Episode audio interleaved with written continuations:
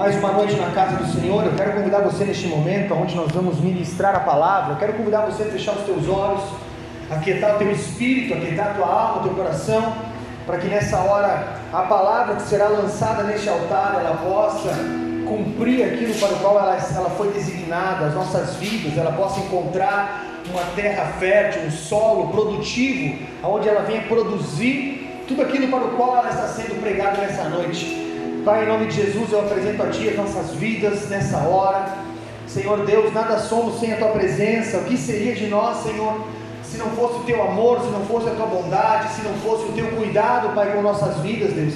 Nós somos obrigados a reconhecer, Pai, o quanto o Senhor tem cuidado de nós, o quanto o Senhor tem proporcionado a nós, Pai, uma condição de vida que nós, pela nossa própria condição, nós não conseguiríamos, Pai. Mas, Pai, o teu amor, o teu infinito amor, a tua bondade, Pai, que nos alcança, que nos olha, que nos enxerga e que vê em nós, Pai, a nossa essência, não os nossos defeitos, não as nossas limitações. Este amor, Pai, anunciado na cruz do Calvário, foi o amor que nos alcançou. E se nós estamos aqui hoje, Pai, é porque somente por Ti e para Ti é que nós estamos neste lugar, Pai. Por isso, Deus, em nome de Jesus, que neste momento a tua palavra ela possa alcançar os nossos corações. A tua palavra que é mais penetrante, mais poderosa que espada alguma de dois gumes e que tem o poder de discernir entre alma e espírito, entre aquilo que é natural e aquilo que é, ter, aquilo que é terreno e aquilo que é espiritual, Pai. Deus, vem sobre nós essa noite, separando luz e trevas, alinhando as nossas vidas com o teu com a tua vontade, com o teu querer, com a tua presença, Pai, em nome de Jesus, Deus, que nós não, não venhamos a ficar cocheando em dois pensamentos, entre o campo da razão e o campo da fé, porque uma é oposta à outra, Pai. Por isso eu te peço nessa noite, Deus, vem sobre nós com a tua presença, vem sobre nós com a tua glória, vem sobre nós com a manifestação do teu Espírito Santo, porque é disso que nós precisamos, Pai. Nós não precisamos de mais nada a não ser da tua presença em nossas vidas, que nos alimenta, que nos cura, que nos sara. Em nome de Jesus, perdoa os meus pecados como homem. Eu sei que sou limitado e que dependo totalmente de Ti. E essa palavra atinge a minha vida em primeiro lugar. Por isso, vem sobre nós, Espírito Santo. Derrama sobre nós a Tua glória, a Tua graça, a manifestação do Teu reino. Deus, acampa os Teus anjos ao redor deste prédio. Marca com o Teu sangue, justifica as nossas vidas. Todo o intento das trevas, toda a obra do inimigo que vem para roubar a nossa, a nossa a Tua presença das nossas vidas, Pai que seja cancelado agora e que nós possamos, Deus, com expectativa, receber e receber da melhor maneira possível, Pai, aquilo que o Senhor tem para liberar nas nossas vidas nessa noite, em nome de Jesus. Amém? Glória a Deus. A proposta do Evangelho de Jesus, a proposta anunciada na palavra de Deus, é, é a certeza de uma vida plena e vitoriosa. Amém? A proposta de Jesus na cruz, quando Jesus morre na cruz, quando ele vem e anuncia o reino de Deus, na verdade Jesus ele estava nos dando a condição e uma passagem de ida para uma vida plena e vitoriosa em todos os aspectos que você possa imaginar. Só que essa vida plena que eu estou te falando e essa vida recheada de vitórias que eu estou te anunciando, não é segundo os padrões deste mundo, não é segundo os padrões terrenos, humanos, carnais e naturais, mas sim uma vida plena e vitoriosa segundo os padrões estabelecidos por Deus nas regiões celestiais. Porque vitória, felicidade, alegria, segundo os padrões deste mundo, estão muito, muito distante dos padrões que estão estabelecidos por Deus. O significado ou a definição destes adjetivos em nossas vidas terrenas são muito individuais e até certo ponto são superficiais, porque são classificados e selecionados de acordo com o nosso padrão de necessidade. Então, para você entender melhor, uma vida feliz, uma vida alegre, uma vida de vitórias, uma vida plena, uma vida boa, ela é muito subjetiva. Porque para mim, uma vida agradável, talvez, fosse uma vida na beira da, na beira da praia. O que é felicidade para ti, pastor? Ah, para mim é uma casa na beira do mar, uma prancha para mim surfar. Estou dando um exemplo, tá? Eu não, não sou de mar. Mas talvez seja isso para alguém aqui. Alguém vai dizer, Deus me livre. Felicidade para mim é no meio de São Paulo, Porto Alegre, uma mega de uma cidade, com tudo perto, shopping, né, cinema, é, entretenimento. Deus me livre, uma vida para mim é uma casinha no campo, um gado para cuidar, umas galinhas, uns bichinhos, cachorro em volta, uns gatinhos. Ah, Deus me livre, uma vida para mim é uma vida com muito dinheiro. A alegria para mim é ter tudo que eu preciso. Vocês estão entendendo que a alegria, a definição de felicidade, de acordo com os padrões terrenos, é muito superficial e ela é individual de cada ser. Para muitas pessoas, a felicidade talvez estaria em ter uma saúde plena. Então, para essa pessoa ter dinheiro, ter casa, ter carro, não interessa, porque a felicidade para ela está em um pulmão que funcione bem, em um rim que não tenha pedras, um coração que bata normalmente. Para alguém, talvez seja é, uma vida é, distante de problemas cardíacos, não sei. Estou dando alguns exemplos aqui para dizer para você que vida plena e vida feliz, alegre, abençoada, segundo os padrões terrenos, é muito diferente de uma vida plena, alegre, feliz, segundo os padrões estabelecidos por Deus. Você está entendendo? Amém? Por isso que determina felicidade, vitória, alegria, como você quiser chamar, para mim, pode não ser a mesma definição para você. Talvez alguém fala para você assim: vai aonde? Ah, vou na igreja. Salmista declara: Alegrei-me quando me disseram, vamos à casa do Senhor. Então, para alguns, a alegria está em estar na casa do Senhor. Agora, para algumas pessoas, ir na igreja é algo enfadonho, cansativo, chato, monótono. Então a alegria já tem uma outra ótica. Porque algumas pessoas podem não ter o mesmo nível de satisfação e de é, interesse ou de, de satisfação mesmo, né? Com relação àquilo que nós temos por felicidade. Então, por isso, para quem entende que estes benefícios que eu acabei de falar, terrenos, nada tem a ver com as coisas de Deus, entendeu que servir a Deus é muito superior a uma satisfação ou a uma conquista terrena pessoal. Quem entende que a felicidade que nós conquistamos ali fora, que a alegria que nós conquistamos aqui neste mundo, enquanto passageiros nessa terra, quem compreende que a alegria que eu vivo hoje aqui, por ter conquistado algo, nada tem a ver com a alegria que vem de Deus, entendeu, compreendeu que aquilo que vem de Deus é superior àquilo que eu sinto aqui na terra. Imagina a alegria, por exemplo, de uma pessoa se formando em medicina, uma faculdade que muitos desejam, né? Chama lá o nome Gabriel da Rosa, vai lá, canudo na mão. Que alegria! uma conquista terrena muito boa, que proporciona muita felicidade, uma vida plena, talvez uma boa estabilidade financeira, uma boa estabilidade, um reconhecimento profissional. Estou dando um exemplo, mas poderia ser outro. Ah, foi contratado pelo Barcelona, vai ganhar 150 milhões por ano. Que felicidade! Vai morar onde quiser, vai ter um apartamento mais luxuoso, então, para algumas pessoas, isso é alegria, isso é felicidade, isso é vida plena. É poder comprar o que quer, poder ter o que quer, é olhar algo e saber que aquilo pode ser seu, é desejar algo e amanhã aquilo ser atendido. Meu, isso é felicidade para algumas pessoas. E nós, como cristãos, nós não estamos limitados a isso. Só que a nossa alegria, ela não pode estar intimamente ligado à minha satisfação ou aquilo que eu conquisto no âmbito terreno. Ela precisa estar ligada àquilo que vem de Deus. Porque a palavra fala que a alegria do Senhor é a nossa força. Vocês já vão entender o que eu quero dizer. Servir a Deus é muito superior a isso. É buscar o seu reino, a sua justiça, as coisas do alto, sem usar padrões terrenos como referência para justificar as coisas de Deus. Você está entendendo, igreja? Ah, fulano está bem, porque agora ele tem uma casa, ele tem um carro, ele está formado e ele vai na igreja. Então eu sei que Deus abençoa ele porque ele tem essas coisas. Padrão de felicidade terreno é diferente de padrão de felicidade estabelecido por Deus.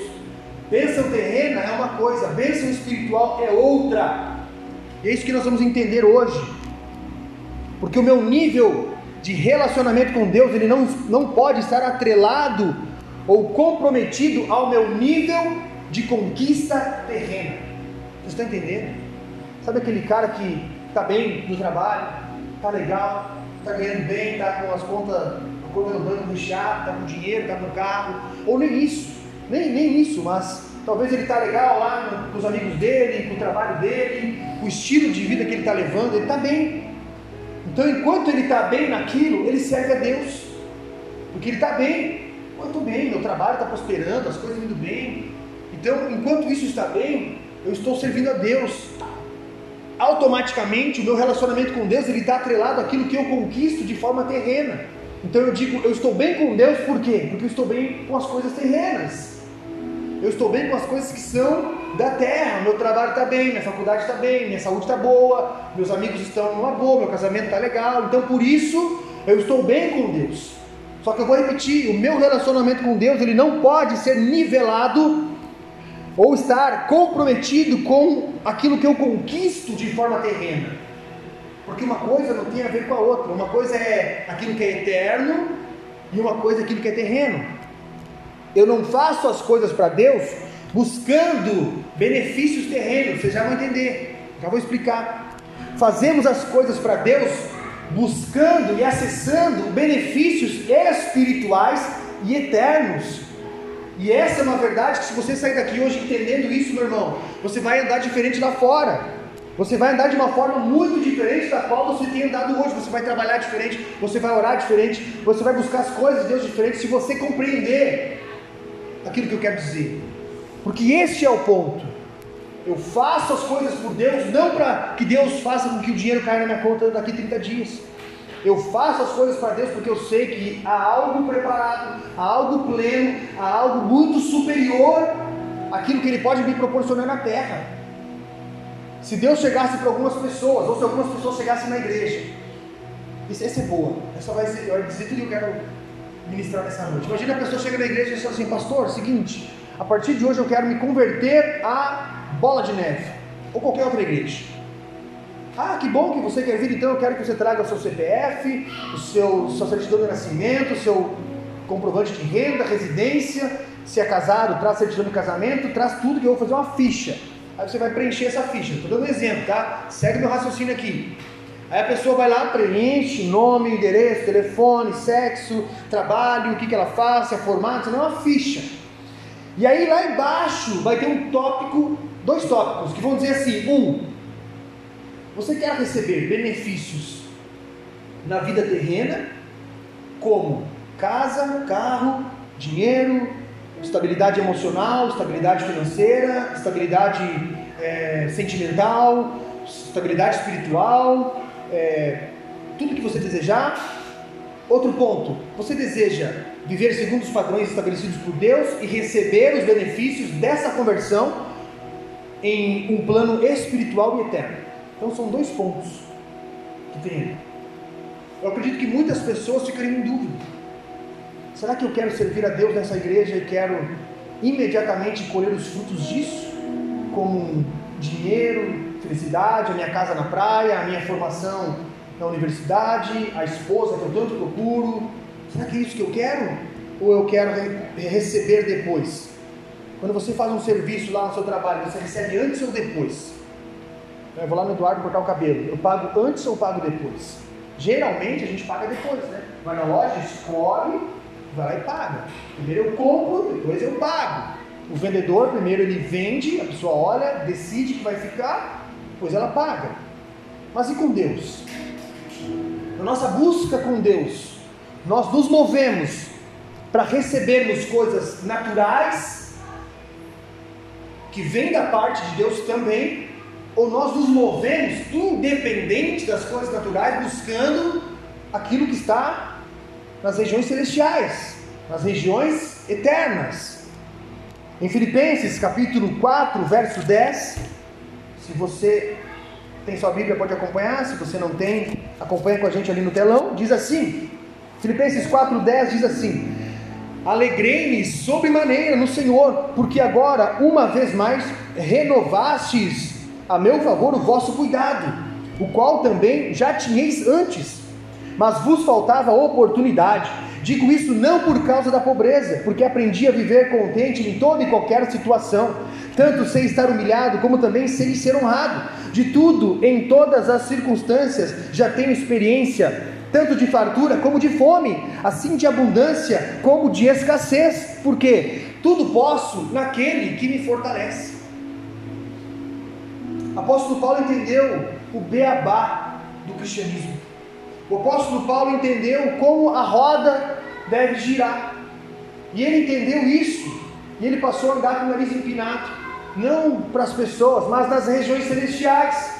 Porque o mesmo apóstolo Paulo que falou isso aqui em Filipenses 4, é o mesmo que fala em Efésios capítulo 6, que a nossa luta não é contra sangue ou carne, contra coisas naturais, mas sim contra principados e potestades nas regiões celestiais.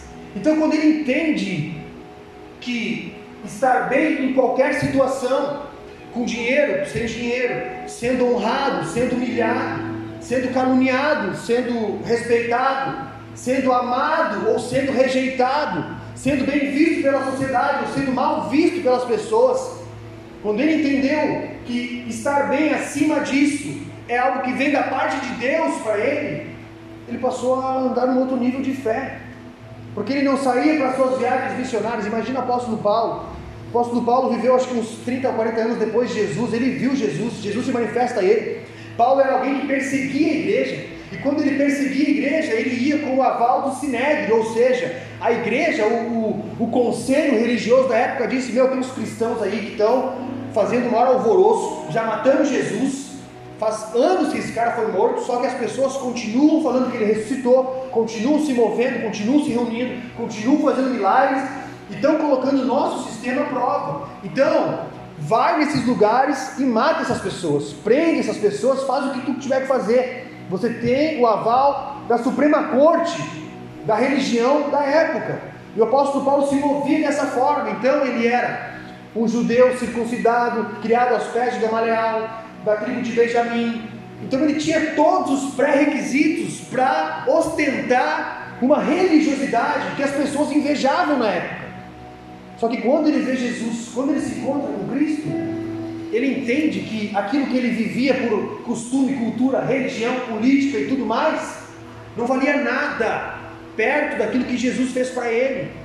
Então Paulo renuncia a tudo que tem, larga toda aquela religiosidade, todos os ritos, se era circuncidado, se não era, se era da tribo de Benjamim, se não era, se era é, criado com tudo que a lei tinha para ensinar, porque ele era fariseu, que mais guardava a lei.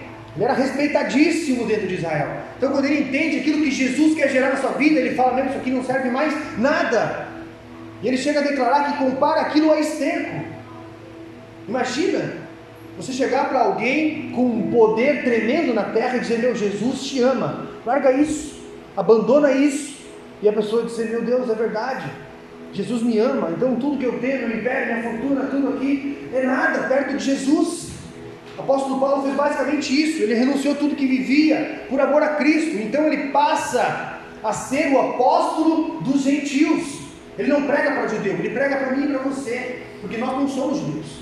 Então ele sai pregar em viagens missionárias, sai pregar, e quando ele ia viajar, ele se sustentava, ele fazia tendas, ele era aquele cara que trabalhava e se sustentava. Só que ele não viajava de carro, ele viajava de camelo, a pé, sofrendo ameaças, perseguição. E ele entende o porquê ele está fazendo aquilo. Então ele está em Éfeso, ele tem que ir para Colosso, para a igreja que ficava em Colosso. Meu irmão, estou falando de 30 dias, 40 dias de viagem no deserto. E ele ia porque ele sabia o que era estar bem. Ele sabia o porquê ele estava se movendo naquela forma. Ele não estava indo para aquele lugar pregar a palavra porque lá ele seria honrado, porque lá as pessoas iriam receber ele no hotel cinco estrelas, ele ia ficar bem com uma banheira de hidromassagem, ele ia ser recebido com um tapete vermelho, a igreja estaria lotada de pessoas para ouvir ele falar. Não tinha isso. Ele ia lá para confrontar a realidade daquilo que as pessoas estavam vivendo. Então ele passava fome, ele era humilhado, ele era caluniado, ele era perseguido, era injustiçado. era humilhado, passava necessidade, só que ele, ele entendeu, ele está falando para a igreja de Filipenses, porque a igreja de Filipenses começa a se desvirtuar naquilo que eles estavam vivendo. Então Paulo fala: Meu, eu aprendi a estar bem em qualquer situação. Se vocês estão ruim, se vocês estão mal por coisas terrenas, porque tem uma crise, porque o mercado parou, porque as finanças estão difíceis, porque as pessoas não gostam de vocês, se vocês estão abatidos por causa disso, deixa eu falar uma coisa. Eu aprendi a estar bem em qualquer situação. Eu sei ser humilhado, mas também sei ser honrado. Eu sei passar vergonha, mas também sei ser bem recebido. Eu sei o que é passar fome, não ter o que comer, mas eu sei o que é comer os melhores banquetes. Só que essas circunstâncias são alicerçadas e estão embasadas naquele que me fortalece. Amém, igreja? Ele entende isso. Então ele fala, porque eu sei quem me fortalece, é que eu sei como eu ando hoje. Então não me interessa se as coisas estão ruins, se tem uma crise, se tem não sei o que, não me interessa. Porque as bênçãos que eu recebo o meu contrato, quando eu me converti, foi colher os frutos depois de morto, nas regiões celestiais. Então, quando eu assino esse contrato com Cristo, eu não recebo nada na terra. Eu não me movo pelas coisas da terra, eu me movo pelas coisas do alto. E Paulo entendeu isso, Jesus anunciou isso, os discípulos de Jesus entenderam isso, exceto Judas, que trocou Jesus por 30 moedas de prata. Aí, quando ele vê que Jesus né, foi crucificado, o que, ele, o que ele faz? Vai no vale, se joga, se mata, se enforca. Algumas passagens falam que ele se enforcou, outras falam que ele amarrou uma corda à cintura. Mas o importante é que ele não entendeu que aquilo que Jesus estava anunciando não era para uma vida terrena apenas, mas para uma vida espiritual.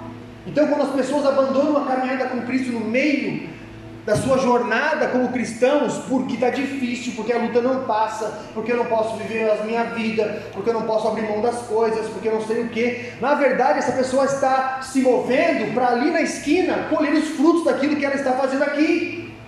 Só que a palavra de Deus, ela é o inverso disso. O reino de Deus é um reino ponta cabeça. Guarda isso. O dia que você entender isso, você vai você vai brigar menos com Jesus. Você vai falar, Senhor, eu sei que tua palavra é difícil, eu sei que não é fácil, como é ruim, né? Tua palavra fala que eu só posso transar depois do casamento. Como é ruim isso, Senhor? Mas eu entendi que é melhor esperar quem o Senhor tem para mim. Então, quando eu me encontrar a amada que o Senhor tem preparado para mim nas regiões celestiais, não quando morrer, tá? Na terra. É um benefício que Deus proporciona, amém? Eu sou prova viva disso. Quando o Senhor proporciona isso, você entende, Deus, muito obrigado, porque valeu a pena o sacrifício de esperar algo do céu vir para a minha vida. Então, quando eu me, movo, não por uma satisfação pessoal, mas pela satisfação do reino de Deus, pode o Estado Islâmico vir aqui e falar: ou nega Jesus ou morre. Ah, quer dizer que se eu não negar, vocês vão me matar? Vou, vou te matar. Ah, então quer dizer que se eu morrer, eu recebo tudo aquilo que está retido nas regiões celestiais, aquilo que o Senhor preparou para mim. É isso, então pode cortar, meu irmão. Vai cortar o que? A cabeça? Pode, pode decapitar então. Para morrer pelo Evangelho é necessário esse nível de compreensão. Porque do contrário a gente renuncia na primeira. Eu não sei o que, que eu faria. Será que se chegasse um, um muçulmano aí, uma barba, Osama Bin Laden, vestido de laranja, com uma faca afiada até a última, um AK-47, falasse: quem que é o pastor aí? É tu? Então vem cá, se ajoelha aí que eu vou cortar tua garganta agora. Vou lavar esse chão aqui de sangue. O que está falando? Eu estou falando de Jesus, tu vai negar ou eu vou cortar tua cabeça? E aí? O que, que a gente faz? Será que é emoção? Não, pode cortar minha cabeça, não é cortar a unha, é cortar a garganta. Quem já viu os vídeos do Estado Islâmico sabe o que, que é. É, é. É pesado, é ruim mesmo, mas eles não estão degolando uma pessoa no nível natural, mas é no nível espiritual. E aquela pessoa não está dizendo, não, eu não me curvo ao Estado Islâmico. Qualquer um iria dizer, meu, dá uma metralhadora aí que eu vou matar até meu pai e minha mãe para não perder a cabeça. Só que essas pessoas entenderam aquilo que veio do alto. Apóstolo Paulo, como que ele morreu? Decapitado. Muitos morreram apedrejados. Pedro morreu de ponta cabeça. Preso em uma cruz, negou Jesus. Quando Jesus fala que vai morrer, Pedro fala: Vou contigo, vou na, na morte, vou morrer junto. Jesus fala antes que vai o cante negar três vezes. Para começo de conversa, não entendeu ainda, vai entender depois. Aí Pedro nega Jesus, Jesus morre, Pedro fica todo chorando, engano, bah, neguei Jesus, e agora? vai pescar, volta a fazer aquilo que ele fazia. Aí Jesus volta, aparece e Pedro, vem cá, tu me amas, Pedro? Te amo, Senhor. Não, eu estou perguntando se tu me ama a ponto de morrer por mim. Ah, o Senhor sabe que não. Tá, mas tu me amas, Pedro? Estou te perguntando, amas? Disposto a morrer por mim, Pedro? É, o Senhor sabe que não, né? Tá, tu me amas? Então o amor terreno, natural? É, Senhor, tu sabe todas as coisas. Então tá beleza, cuide das minhas ovelhas, só que tem um detalhe. Tu vai morrer também. E vai ser de ponta cabeça. Jesus não falou ali para ele, mas já entendeu que ele iria ter uma segunda oportunidade de honrar o nome de Jesus. E quando ele teve essa segunda oportunidade, peraí, peraí, peraí, vamos matar? Vamos, então me mata de ponta cabeça. Porque eu não sou digno de morrer igual meu mestre. Cara, o cara entendeu. Ele entendeu que, meu, eu vou morrer de ponta cabeça aqui, vai ser uma dor terrena, passageira, e logo eu verei o Senhor na glória. Ele entendeu. Ele compreendeu, porque deixou de se mover por coisas naturais. Judas, que negou Jesus, era tesoureiro do, do ministério de Jesus. Judas roubava as ofertas que eram dadas a Jesus. Então Judas estava com Jesus para colher um benefício enquanto discípulo de Jesus na terra. Jesus estava falando das coisas do alto, eu sou o pão da vida que desceu do céu, aquele que crê em mim, mesmo que morto viverá, e Judas estava tipo assim, meu, vou pegar aqui, hoje vai dar oferta boa. Hoje tem bastante gente, vou colher um dinheiro legal aqui, vou poder pagar a prestação da minha TV 75 polegadas, vou comprar meu iPhone Pro 11. Por quê? Porque ele estava pensando naquilo que o ministério de Jesus iria proporcionar para ele, enquanto homem terreno, ainda em Israel, ainda nos planos naturais. E Jesus estava falando das coisas que são eternas. Então Paulo compreendeu que a sua vida de fé não poderia estar alicerçada em coisas terrenas. É um risco para a vida do cristão nivelar sua vida com Deus de acordo com as conquistas terrenas, pessoais e passageiras. E Paulo entendeu isso. E essa compreensão proporcionou a ele viver neste nível de espiritualidade. A nossa fé não pode estar nivelada na bolsa de valores. Esses dias eu fui num lugar, o cara falou: a bolsa estava lá em cima, não sei o que deu, caiu lá embaixo, estou perdendo dinheiro. Alguém que bota a sua expectativa, o seu dinheiro, o seu recurso em algo que oscila. A bolsa de valores oscila, a gente sabe. Hoje o dólar está 5, não sei o que, dólar comercial, não sei o que, eu não sei para que, que serve. Mas está lá. Quem investiu não sei o que ganhou tanto de, tanto de dinheiro. Eu não sei como que funciona, mas alguém sabe, alguém vai lá e investe, bota dinheiro ali. Só que isso oscila, isso é nivelado. E a nossa fé, quando está alicerçada naquilo que eu conquisto de coisas terrenas, se ela está alicerçada nisso, ela oscila. Então hoje eu estou com a fé lá em cima, porque eu comprei um tênis novo no uau, minha fé está lá em cima. Aí semana que vem eu não vou negar que eu ah, tá tudo difícil, sem internet em casa, as coisas estão ruins. Não entendeu? Colocou a vida com Deus naquilo que é terreno. Está nivelando a fé por aquilo que consegue comprar, por aquilo que consegue ter. Sabe? Pelo quanto a minha namorada, a minha noiva, a minha esposa me ama, pelo quanto eu sou aceito no trabalho. Nivela a fé. Coloca a fé num risco de oscilação que pode ser fatal. Sabemos que uma fé não estruturada em Deus pode, em determinado momento, ruir por falta de alicerces é o que nos dá durabilidade enquanto cristãos. Aonde está a nossa fé? Aonde está a nossa expectativa nas coisas de Deus ou nas coisas terrenas? Esses dias,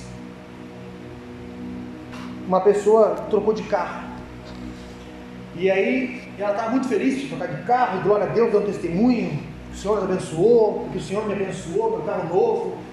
Eu fico feliz quando as pessoas conquistam algo. Porque a palavra de Deus fala que nós temos que nos alegrar com os que se alegram e chorar com os que choram. Então, quando eu vejo que o Pablo comprou algo legal e eu não me alegro com ele, não necessariamente eu estou dizendo que estou com inveja, mas eu estou transgredindo uma direção de Deus, que é me alegrar com os que se alegram. Está feliz, Pablo? Por quê? Porque comprei um carro, que bom, cara. Estou feliz contigo, que bom que tu está trabalhando, está conquistando as coisas, que legal. Ah, está chorando por quê? Ah, estou chorando porque morreu meu cachorro. Minha mãe estava chorando porque morreu o cachorro dela, estava desesperada lá. Eu faz parte. No céu a senhora não vai ver ele, porque no céu não vai cachorro. Mas estava chorando lá. Eu não chorei com ela, mas eu senti a dor dela. Tá? Eu senti a dor com os que choram.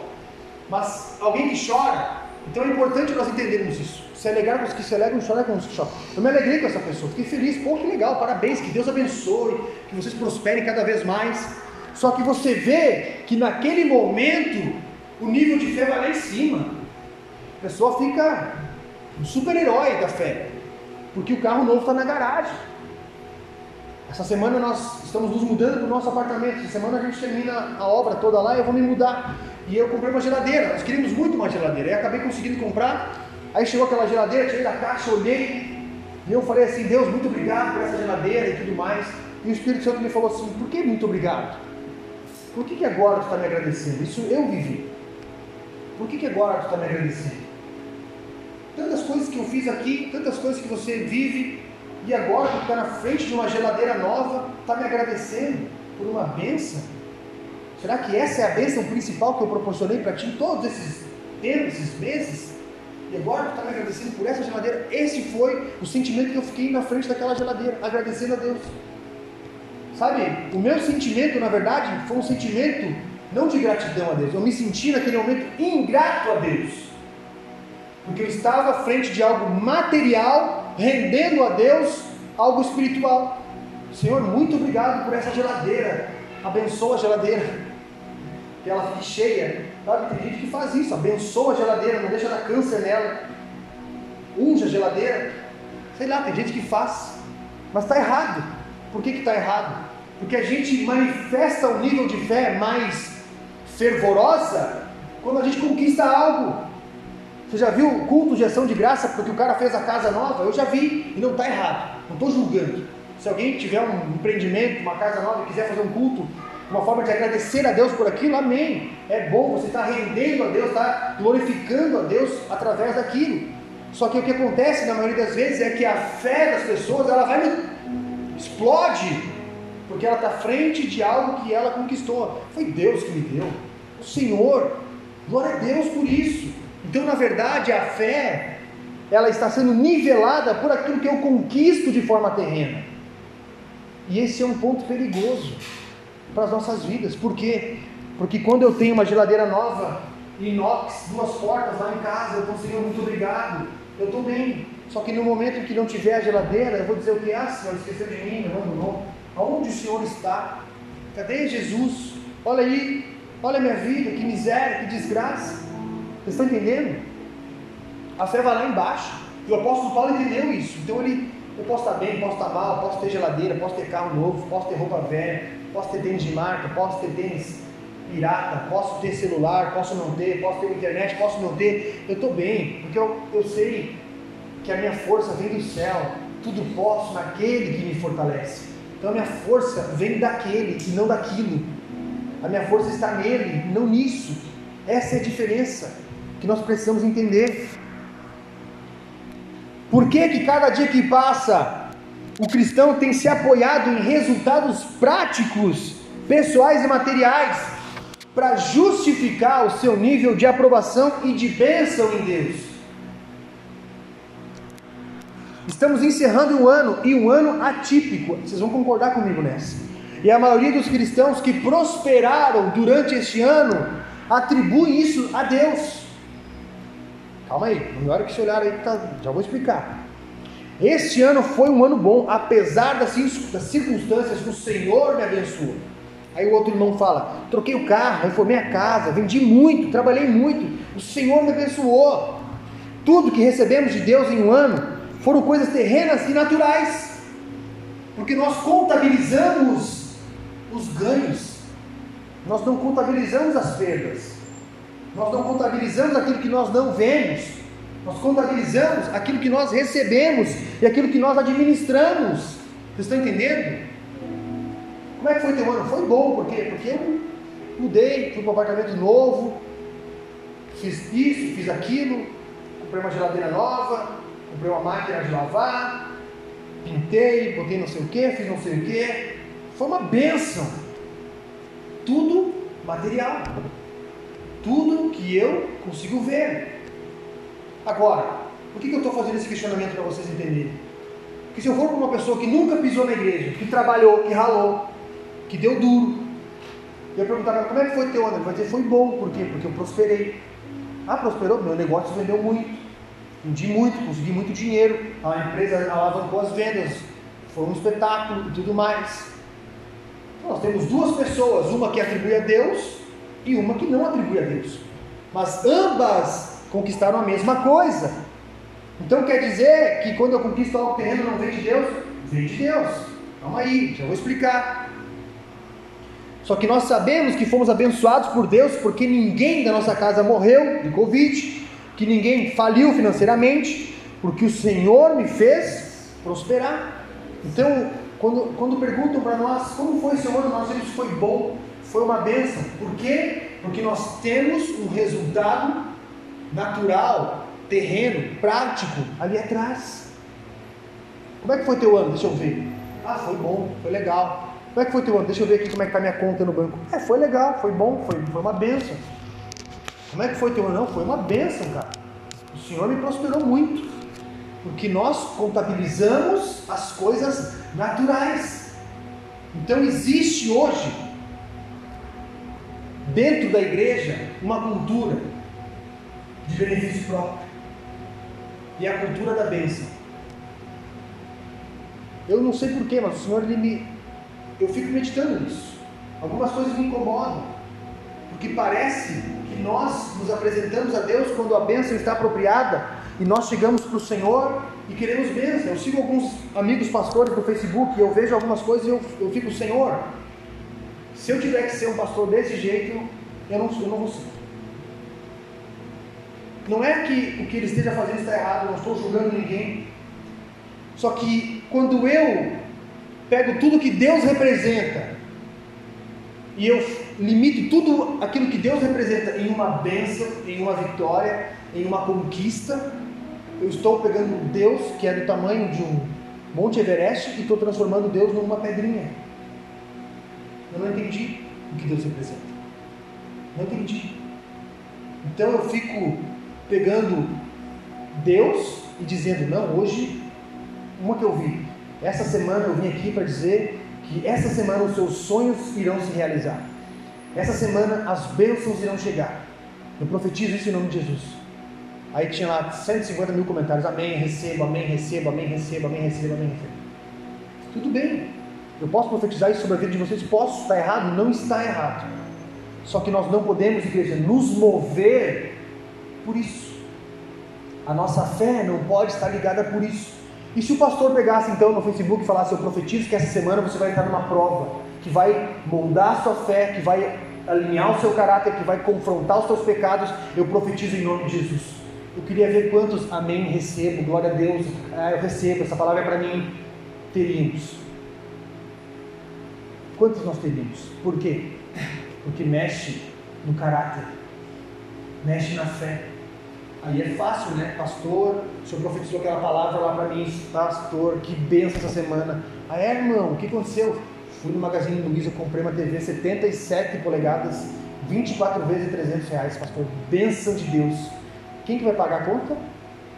É Deus que vai pagar ou é você? As 24 prestações. É você. Então nós, vocês estão entendendo como a gente confunde as coisas de Deus? As bênçãos que são espirituais com as bênçãos que são terrenas.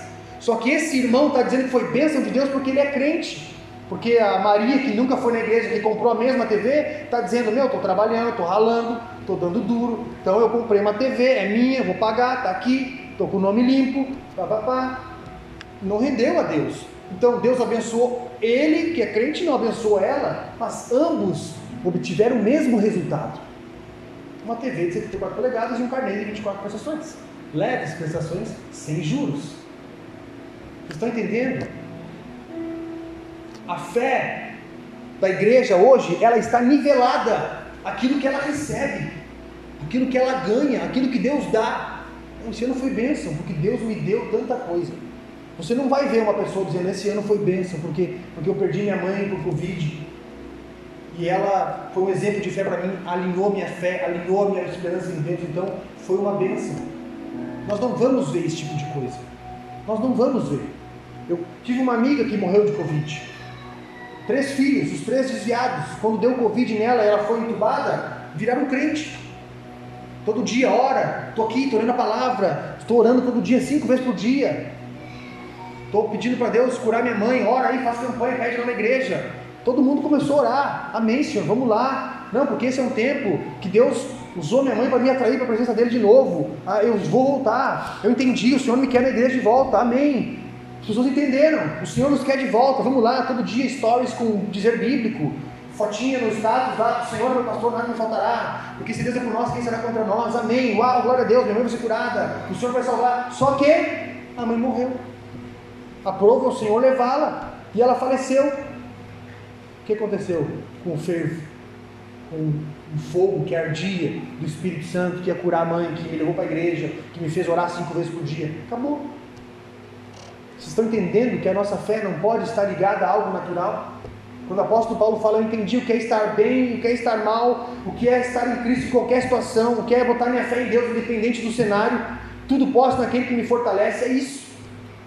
Ó Paulo, seguinte, aqui a tua mãe está mal, está para morrer. Vamos orar. Se o Senhor levar ela, a vontade dele foi feita. É difícil? É. Não estou falando que é fácil. Só que esse é o nível de fé de alguém que entendeu que a sua expectativa em Deus não está sujeita a benefícios terrenos, aquilo que, que eu posso conquistar com o meu próprio trabalho. Eu entendo que sim, o Senhor nos proporciona saúde. Se o Senhor não permitir que a gente acorde amanhã para trabalhar, nós não acordamos para trabalhar. Então isso já é um benefício da parte de Deus. Só que nós trabalhamos, nós ralamos. Então, tem gente que fica orando para saber se é ou não é para se mudar. Deus não vai dizer. Porque tem coisas que a gente decide. Senhor, compro ou não compro isso? Hoje a Adriane estava lá em casa, lá decidindo onde é que ia colocar um lustre. No meio, eu quero botar no meio do gesso, ela quer botar em cima da mesa. Falei, vai ficar deslocado. E o cara do gesso lá olhando. Não, vamos botar no meio, tem que ser no meio, cara, vai ficar, vai ficar deslocado esse lustre. Lustre tem que ser em cima da mesa. Então não vamos colocar, então não vamos colocar. Mas eu queria botar o lustre, porque ele era bonito. Tá, vê como é que fica em cima da mesa. E ele botou em cima da mesa. Não vai ficar feio, mas tem que ser assim. O que, que tu acha? Perguntou para ele. E ele meio que não querendo dar opinião, porque estava no fogo cruzado, falou, eu acho que você tem que chamar um arquiteto. Eu até pensei em ligar para a Marinha, eu disse, não, não vou ligar. Porque tem coisas que a gente tem que decidir. E com Deus é assim. Senhor, que roupa eu vou na igreja hoje? Deus vai parar o universo e vai te dizer, vai com a calça jeans. Não vai. Então tem coisas que nós decidimos, que nós conquistamos, sim, pela permissão de Deus, só que não necessariamente isso está ligado a algo que Deus foi lá no Magazine Luiza e te deu uma televisão de 70 polegadas. Vocês estão entendendo? Deus foi lá na PV Financeira, financiou um carro você 84 vezes de mil reais, te deu um carnê com 30% de juros, que é uma bênção de Deus. Não tem nada a ver. O Senhor permite, permite. A gente conquista, conquista. A gente rende a Deus? Sim, rende a Deus. Mas nós temos que entender que sem o carro, sem a televisão, sem a namorada, sem o noivo, sem a piscina, sem o que quer que seja, que me traz alegria, a minha esperança tem que estar em Deus. A minha expectativa tem que estar em Deus. Esse dia eu estava andando de carro domingo à tarde, acho que era umas duas da tarde. Um irmãozinho de terno gravata, com calor de 35 graus, ele com a Bíblia embaixo do braço, indo para a igreja. Esse tipo de gente nós não vemos mais. Por quê? A fé dele não está motivada pela temperatura que o termômetro está marcando. A fé dele está motivada por aquilo que Deus vai fazer naquele lugar. Então ele pega a vida dele num calor escaldante, sai na BR, caminha 2, 3, 4 quilômetros e vai. E vai, porque a fé dele não está ligada a quantos graus está lá fora? 33, misericórdia, Senhor. Vou ficar em casa. Vocês estão entendendo?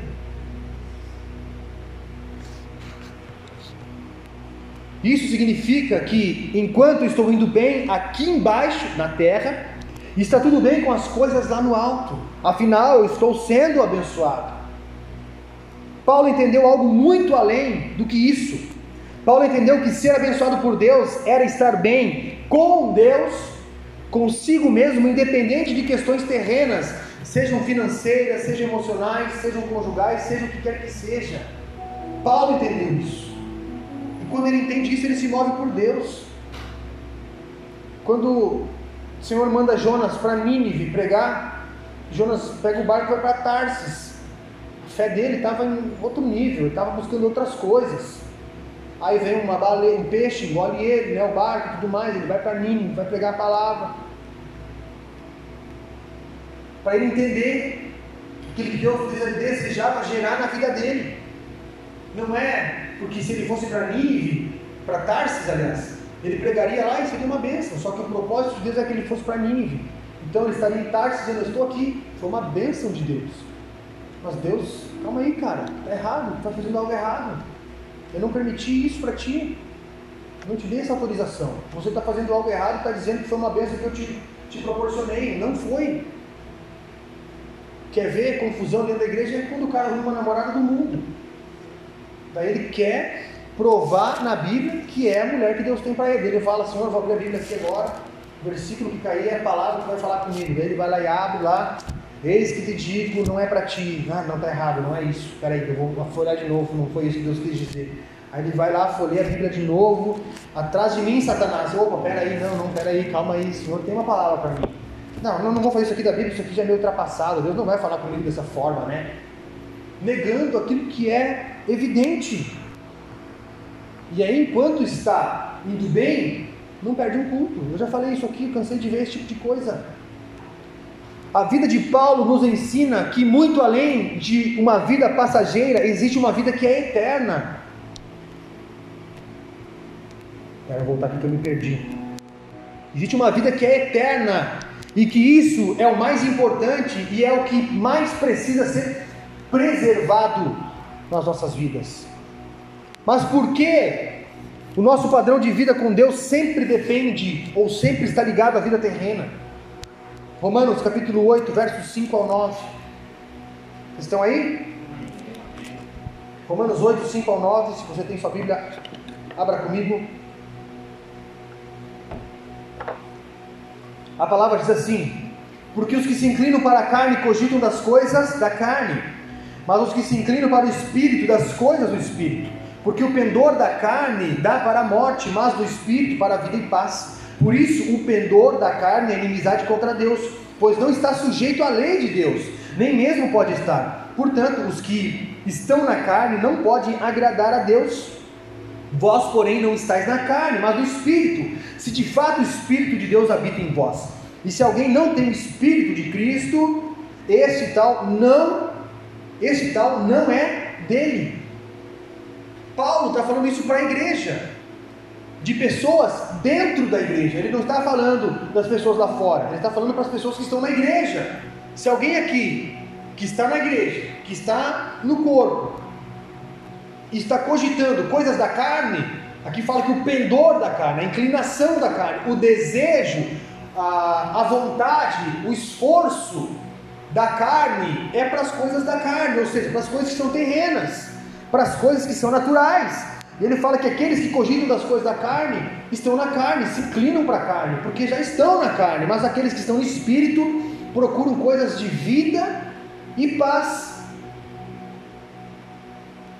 Por isso o pendor da carne é inimizade contra Deus, mas o do espírito, pois é inimizade contra Deus, pois não está sujeito à lei de Deus. Qual que é a lei de Deus? Qual que é a lei de Deus que o apóstolo Paulo está falando aqui? Nós temos a lei dada por Deus, com tudo aquilo que foi dado através de Moisés, você sabe, a lei, a lei mosaica. Só que aqui o apóstolo Paulo está falando de uma lei de Deus que rege o mundo espiritual. Então, quando a gente fala, por exemplo, para alguém, meu, não é o momento, cara, espera, ora, coloca a tua vida no Senhor, espera, vamos ver se realmente Deus tem isso para ti ou não.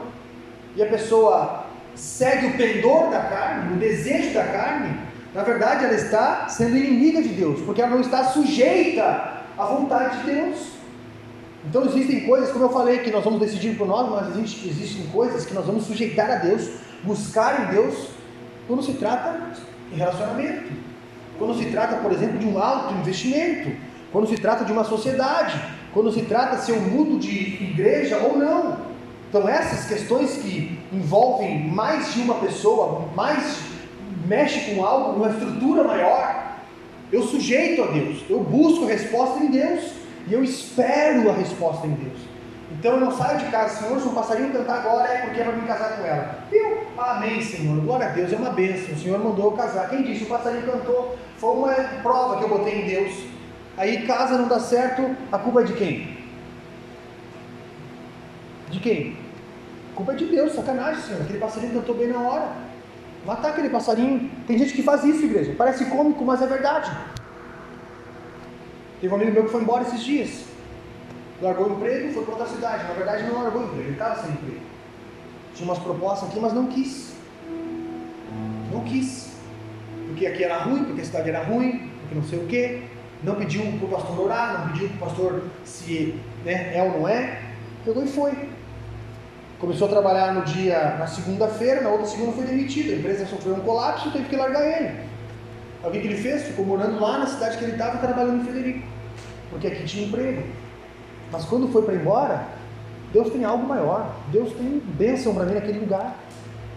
Vocês estão entendendo? Pô, mas, cara, mas Deus é muito sacana fazer isso. Que pegadinha é essa, Senhor? Vai lá que tem uma bênção para ti. O cara vai lá, trabalha uma semana e é demitido.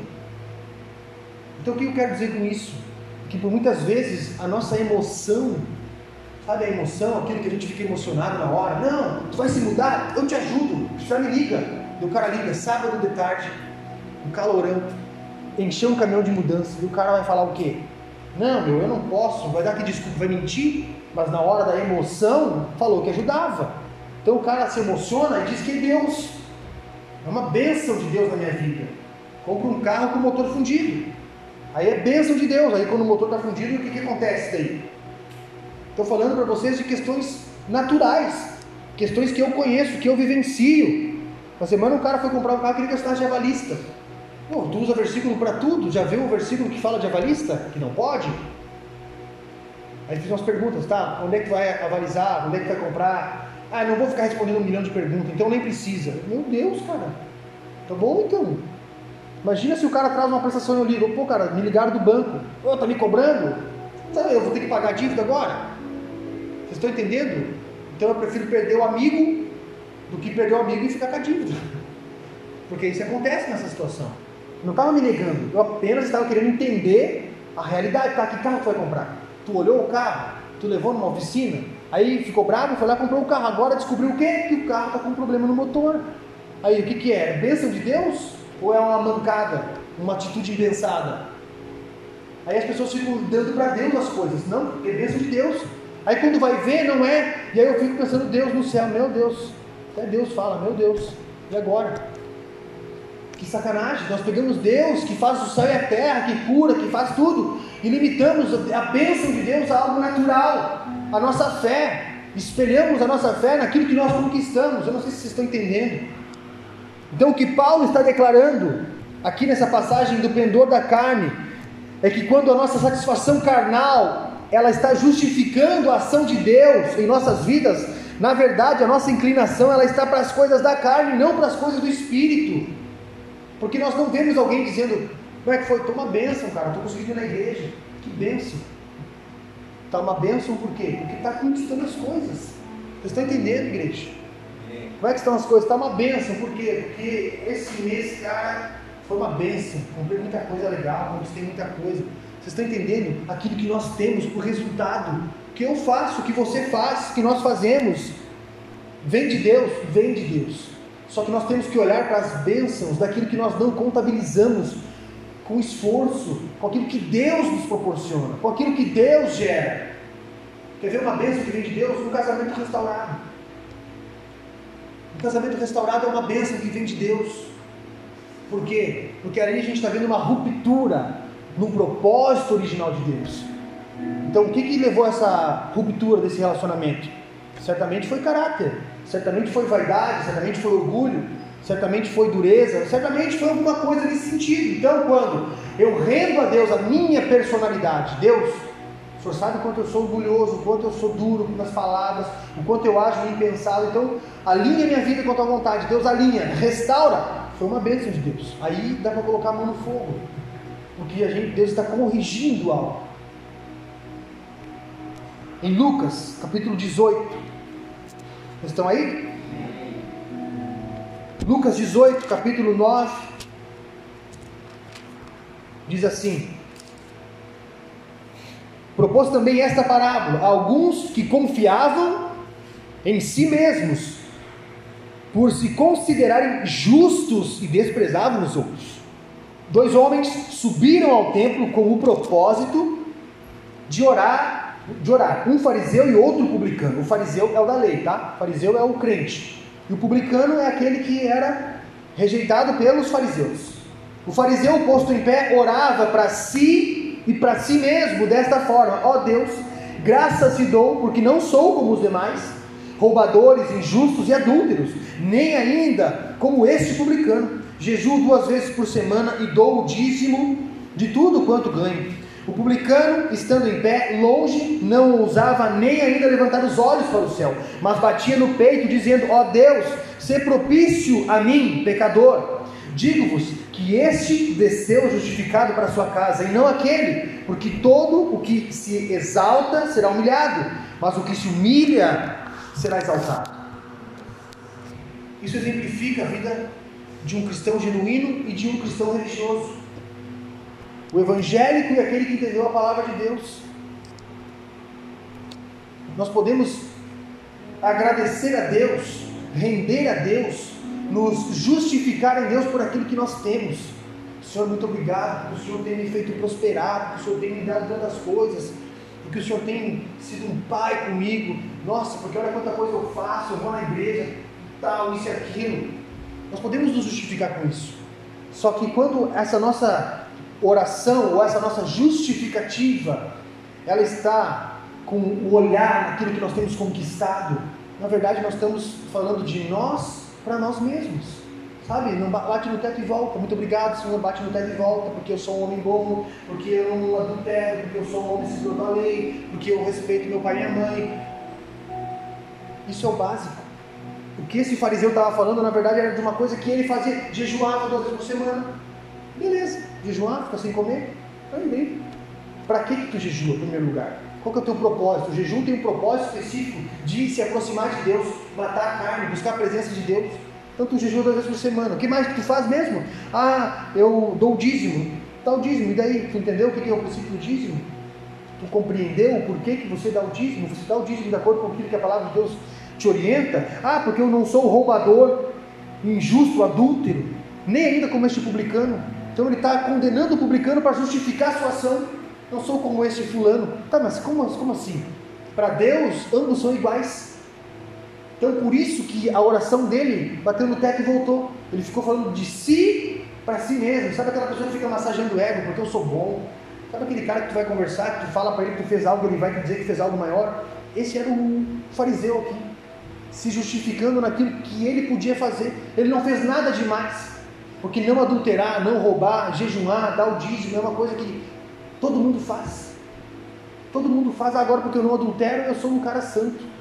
Ah, porque eu não brigo na rua. Muito obrigado, Senhor, porque eu sou um cara porque eu não brigo na rua. Muito obrigado, Senhor, porque eu estou com as minhas contas em dia. Muito obrigado. Obrigado do quê? Está fazendo o mínimo. Está fazendo aquilo que a palavra manda fazer. Mas está se gloriando em Deus como se isso fosse um benefício ultra, hiper, mega espiritual da parte de Deus quando que na verdade não é. Quando eu entendi isso, eu comecei a sujeitar a Deus o meu temperamento, o meu caráter, e ainda preciso sujeitar muito a Deus. Quando eu comecei a sujeitar a Deus, eu entendi aquilo que eu precisava buscar em Deus. Porque eu orava antes para Deus fazer de mim um ministro. Senhor, faz de mim um ministro de louvor. Que eu, quando eu for cantar, Senhor, vidas sejam curadas, as pessoas sejam libertas. Eu orava dessa forma. Só que quando eu entendi que antes de Deus fazer tudo isso, ele precisava, eu precisava moldar minha vida eu mudei a oração, Senhor, muda meu caráter, muda meu temperamento, muda minha vida. Porque daí Deus ele começa a olhar para mim, não naquilo que eu quero receber para mim poder mostrar para os outros, mas naquilo que eu quero receber para mim me tornar uma pessoa segundo os padrões e os princípios de Deus. Então tem pessoas que querem casar, querem um relacionamento, querem uma namorada, só que ela não está preparada para o relacionamento. Daí ela arruma a pessoa de acordo com os seus padrões, de acordo com a sua vontade, de acordo com o seu olhar, e ela disse: Foi Deus que me deu.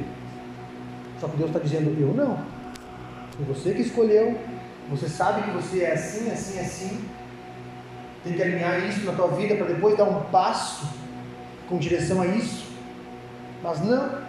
Eu prefiro dizer que foi Deus quem me deu. Depois, se não der certo, foi Deus quem não quis. Você está entendendo, igreja? Então deixa eu te falar uma coisa: bênção terrena e bênçãos espirituais são coisas totalmente distintas. Talvez você nunca ouviu isso. Mas hoje eu vou te dizer isso. Bênção terrena é muito distante de uma bênção eterna. Bênção terrena é muito menor do que uma bênção espiritual. Está entendendo? A bênção terrena está ligada às coisas pessoais. A bênção espiritual está ligada às coisas do reino de Deus. Em qual dessas bênçãos nós estamos buscando para as nossas vidas? Aquela que é espiritual, que vem de Deus, ou aquela que é terrena, que eu posso conquistar talvez até mesmo sem Deus. Às vezes isso soa meio pesado dentro da igreja. Né? O cara está dizendo que é independente. Não, não estou dizendo que sou independente. Mas eu estou dizendo que tem coisas que nós conquistamos sem Deus. Deus ele não precisa estar 24 horas por dia dizendo se você compra, não compra, vende, não vende, faz, não faz. Às vezes, Senhor, eu vou fazer isso, Pai, toma conta, em nome de Jesus, guia meus passos, vou fazer, vou tomar essa decisão, vou tomar esse passo. Vocês estão entendendo? As igrejas enchem quando há um discurso de promessa, de bênção, de vitória, de prosperidade, mas a adesão dos cristãos não é a mesma. Quando a verdade exposta, a verdade exposta é revelada, ou seja, a verdade, a essência do evangelho de Jesus é revelada. Sabe qual é a essência do evangelho? Sabe qual é a essência exposta do evangelho quando Jesus fala: "Meu, essa aqui eu vou largar e aquele que estiver comigo vai aguentar o tranco. Aquele que for cabra macho vai ficar comigo. Porque essas pessoas estão me seguindo. As pessoas seguiam Jesus por quê? Porque tem cura. Porque vai ter pão no final da, da, da administração. Vai ter bênção. O Senhor vai liberar aqui algo. Tem uma palavra para mim. O Espírito Santo vai me guiar para algo. Vai fazer algo. Então, multidões. Aí Jesus estava lá, multidão vindo, as pessoas ao redor, querendo mais, querendo mais. Aí o Senhor larga essa. Lucas 9, 23 dizia a todos: Se alguém quiser vir a mim, a si mesmo se negue dia a dia, tome a sua cruz e siga-me. Pois quem quiser salvar a sua vida, perdê-la. Quem perder a sua vida por minha causa, esse a salvará. Que proveito há o homem ganhar o mundo inteiro, se vier a perder-se ou causar dano a si mesmo? Porque qualquer que de mim e das minhas palavras se envergonhar, dele se envergonhará o filho do homem, quando vier na sua glória e na do Pai e dos, seu, e dos seus santos anjos. A verdade do Evangelho é essa. Pastor, eu quero uma bênção, eu quero uma bênção, então pega aí. Negue-se a si mesmo, dia após dia. Tome a sua cruz e siga Jesus. Essa é a bênção que Jesus tem nas nossas vidas. Porque essa bênção está ligada às regiões celestiais, aonde Deus está sentado no seu alto e sublime trono, aonde o homem não rouba, aonde a traça não corrói, aonde não há oscilação de emoções e de fé e de pensamento e de razão. Não há. Porque Deus ele é instável. Porque Deus ele permanece o mesmo, a sua promessa permanece para sempre. E nós nos movemos por aquilo que nós conseguimos contabilizar. A proposta do Evangelho nos garante uma vida próspera na eternidade e não apenas na terra. Dura essa mensagem, eu sei, mas ela, esse tipo de mensagem, meu irmão, esse tipo de palavra que alinha a nossa fé, que faz com que a gente fique refletindo: poxa vida, no que eu tenho me movido? No que eu tenho me movido? Será que é para Deus repreender o inimigo? O diabo você mesmo repreende, sai para lá, Satanás, em nome de Jesus, aqui na minha casa você não entra. Está marcado, selado pelo sangue do Cordeiro. Aqui, aqui é declarado altar de Jesus Cristo neste lugar. Pronto, Satanás não entra. Nós não precisamos vir na igreja com medo do diabo. Ah, Senhor, o diabo vai entrar na minha casa. Repreende ele. A palavra fala: resistir o diabo e ele fugirá de vós. Então, se nós nos movemos por medo de algo que o inimigo possa nos proporcionar, nós já estamos nos movendo errado. Mas essa é a mensagem que carrega a verdade e a pureza do Evangelho. Então quer dizer que eu não posso ser abençoado ou que qualquer conquista terrena não representa bênção de Deus para a minha vida, talvez você esteja se perguntando, tá, então quer dizer que conquistei algo não foi Deus. Eu tive uma bênção lá que eu jurei que era uma bênção, então não foi Deus. Não é isso. Não é isso que eu quero dizer. Deus ele está presente, todas as coisas vêm dele, a permissão, provisão dele para as nossas vidas. O que eu quero dizer é que a nossa fé, ela precisa estar ao nível acima. Sabe, quando você quer comprar alguém, eu, eu falei isso esses dias, lá na obra, quando eu queria adular os pedreiros, eu chegava com um litrão de coca. Eu chegava lá, ei gurizada, beleza? Três, três e meia, é a hora da folga, é a hora da coca. Se tu não leva, eles pedem, é a coca. E se tu nega, meu, X nas tuas costas, tá? Tanto 101, né? Tá bom, teu reboco vai ficar igual a tua cara. Então, é assim que tu adula os caras. Então você vai lá, dá uma coca, aí meu, bah, aqui, tu visse um negócio pra mim lá no meu apartamento, queria mudar uma tomada. Não, não, é pra já, patrão, vamos lá. Tomando a coquinha, quebrando a parede. Só alegria. Agora, tem alguns que estão acima disso. Tu vai lá, ô oh, meu, trouxe uma coca pra ti. Ah, beleza, deixa aí, depois eu tomo. Eu queria ver um negócio, não, agora eu não posso, eu tenho que terminar isso aqui. Estou concentrado nisso. A minha expectativa, meu alvo, meu olhar está nisso aqui agora. Se eu puder fazer para ti, eu faço. E não vai ser esse litro de coca que vai me comprar. Essa semana estava um gesseiro lá, trabalhando, e ele chegou e comprovou a minha tese. Porque ele estava falando de alguns clientes. Deu o pedreiro, o gesseiro disse assim: É, tem uns clientes aí que falam um monte de coisa, depois vem adular a gente com Coca-Cola. Adular. Fiquei pensando, cara, adular marmanjo, o que, que é isso? Mas eles, então essa, essa técnica é real. Quiser construir algo, quiser adular os pedreiros, leva uma coca, leva um lanche. Pode pedir para eles fazer os carne maia que eles vão fazer. Essa aqui eu quero que seja tenha um loop, oito tipos de curva. Vamos fazer, patrão. Tem coca? Tem, então é para já. Por quê? Porque também é alimentado. Agora, tem aqueles que estão acima disso. Tem aqueles que estão acima. Assim como tem aquele crente e aí, como é que tá, meu irmão? Ô, pastor, tá tudo bênção, tá tudo bem. Por quê? Porque foi do lado com algo que foi lá e comprou, que botou dinheiro, que está endividado, mas está bem. Porque está suprindo, na verdade, uma carência emocional, uma carência terrena. Então está suprindo, comprando.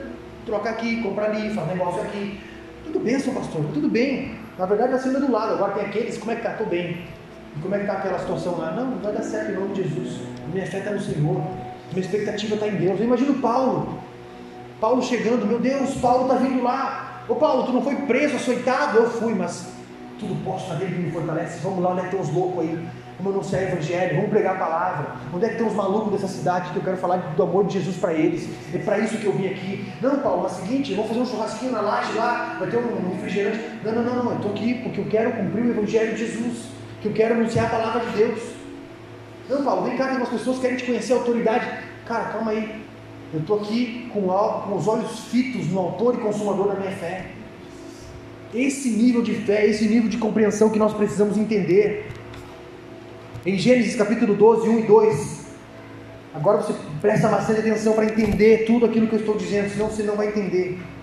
Vai sair daqui dizendo que nada é bênção, tudo é bênção. Só que nós precisamos entender a essência, a raiz Gênesis 12, 1 ao 2 diz assim: Ora, disse o Senhor Deus a Abrão: Sai da tua terra, da tua parentela e da casa de teu pai, e vai para a terra que te mostrarei. E de ti farei uma grande nação e te abençoarei, e te engrandecerei o nome, se tu uma bênção. Abençoarei os que te abençoarem e amaldiçoarei os que te amaldiçoarem. Abençoadas serão todas as famílias da terra. Aqui, meu irmão, é uma das primeiras vezes que o Senhor usa a palavra abençoar. Aqui a gente está pegando a palavra no início. Opa, o que, que, é, que, que, é isso, abençoar? O que, que o Senhor está querendo falar com isso? Deus convida Abra, Abrão, não era nem Abraão ainda, era Abrão, a sair da sua terra, da onde ele estava, do meio do seu convívio, de tudo aquilo que ele tinha, da sua segurança, para ir rumo a uma promessa e de ser abençoado pelo Senhor. Então aqui nós precisamos entender como que Abraão viu a bênção da parte de Deus. Presta atenção nisso, isso aqui é rico, é precioso para as nossas vidas. Se você entender isso, você vai sair daqui blindado e vai sair diferente. Às vezes a gente vê na igreja, hoje você vai sair diferente de como você entrou. Aí o cara prega um monte de coisa que não faz nem sentido, a pessoa sai dali com mais atribulada ainda, saiu diferente porque saiu cansado. Mas tem que sair com a verdade revelada, com a palavra rema, a palavra rema, aquela que quando a tribulação bate, a palavra ela, ela faz efeito na nossa vida. Não, peraí, cara, aquele culto mudou a minha percepção com relação às coisas de Deus. Então se, entenda isso, meu irmão. Abraão, aqui no caso ainda Abraão, era um homem próspero. A sua descendência de Abraão, ela veio logo depois de Noé. Então vamos entender um pouquinho aqui, vou dar uma, rapida, uma apuradinha. O Senhor criou a terra, Adão e Eva, tudo mais, seus filhos, pá, pá, pá, vieram, né? Uh, Sem, Jafé, Caim, tudo mais, né? O Senhor foi criando ali, não, Jafé e Sem são os filhos de Noé. Uh, Caim e Abel ali, criou eles tudo mais. Depois deles, eles foram tendo mais filhos, né? A, a perpetuação foi avançando depois de Adão e Eva. Chegou um momento em que a terra estava corrompida, totalmente corrompida. E o Senhor começou a resetar a terra. A gente está ouvindo essa palavra agora, né? Um reset mundial, um reset global, aonde a política ela está se movendo para resetar a terra, aonde há um plano do anticristo aí para entrar em vigor. Mas não é sobre isso que eu quero falar. Então o Senhor ele faz com que a terra seja inundada e que viva apenas a família de Noé. Noé era descendente ainda lá atrás de, de Adão. Na verdade, todos somos descendentes de Adão. Então Noé vem com seus filhos, Sem, é, Sete, Gessé, Jafé, aliás, vem aquela descendência, são os únicos que sobrevivem. E quando eles sobrevivem, eles têm uma nova missão de repovoar a terra. E a, e a missão dada por Deus foi para que eles fossem para determinado lugar. Então, assim, ó, seguinte, não é? Vocês não são os únicos que estão vivos nessa terra. Me cuidem para não morrer. Se vocês morrer, acabou a terra, tem que fazer outro homem, né? Deus dá uma direção para Noé. Noé, vocês vão repovoar a terra, vocês vão começar uma nova aliança, o arco-íris que nós vemos no céu é um sinal dado por Deus de uma nova aliança. Então, quando você vê um arco-íris, é algo de Deus, é um sinal sobrenatural de Deus. E aí Deus faz essa promessa, essa aliança com Noé e seus filhos, e eles ficam com a missão de encher a terra de filho e tudo mais, fazer com que a coisa funcione, né? Botar gente na terra, povoar a terra e ir para todos os cantos da terra. Essa era uma direção de Deus. Só que acontece, eles saem, logo que eles param ali, que a terra seca e tudo mais, eles vão para um lugar chamado Babel. A descendência de Noé vai para Babel. E ali em Babel eles constroem a Torre de Babel. A Torre de Babel e essa região de Babel ficava na Babilônia. E a Babilônia representava um lugar de promiscuidade, de pecado, de todo tipo de idolatria, menos adoração a Deus, mas idolatria e adoração a todo tipo de deuses e demônios e tudo que você imaginar. Então eles vão para aquele lugar descumprindo uma ordem de Deus. E a partir dessa descendência, dessa ancestralidade, é que Abraão é gerado. Então, os bisavós, avós de Abraão, vêm dessa descendência que vem da Babilônia, que vem de Babel. Abraão é aquele que representa a resposta de Deus para essa afronta.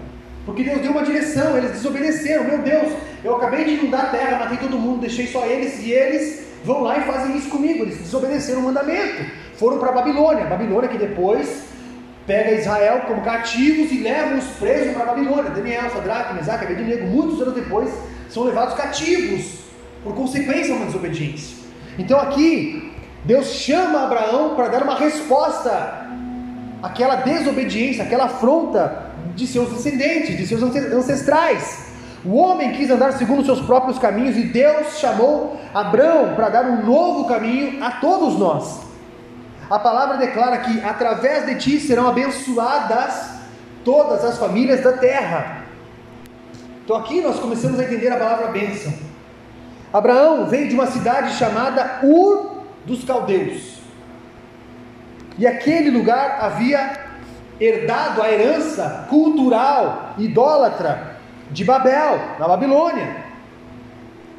A Torre de Babel, na verdade, não visava chegar até o céu e destronar Deus, como nós aprendemos muito. Na verdade, essa torre ela seria edificada o mais alto possível e lá no topo seria aonde o Deus ou a Deus, aqueles entronizariam naquele lugar, desceria e habitaria naquela torre. Então, olha o tamanho da arquitetura que eles fizeram como uma afronta ao Deus verdadeiro. Ergueram uma torre para que Deus se assentasse lá. Então, Abraão, ele vem dessa cultura. Abraão, ele vem dessa idolatria caída e fracassada.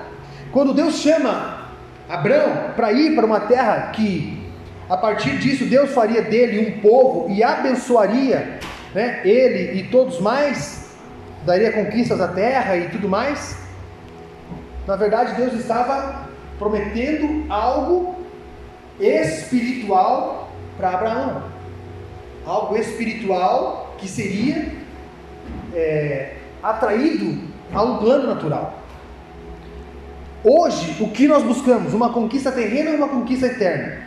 Abraão, ou melhor, Abrão, significa pai exaltado. Então vamos lá.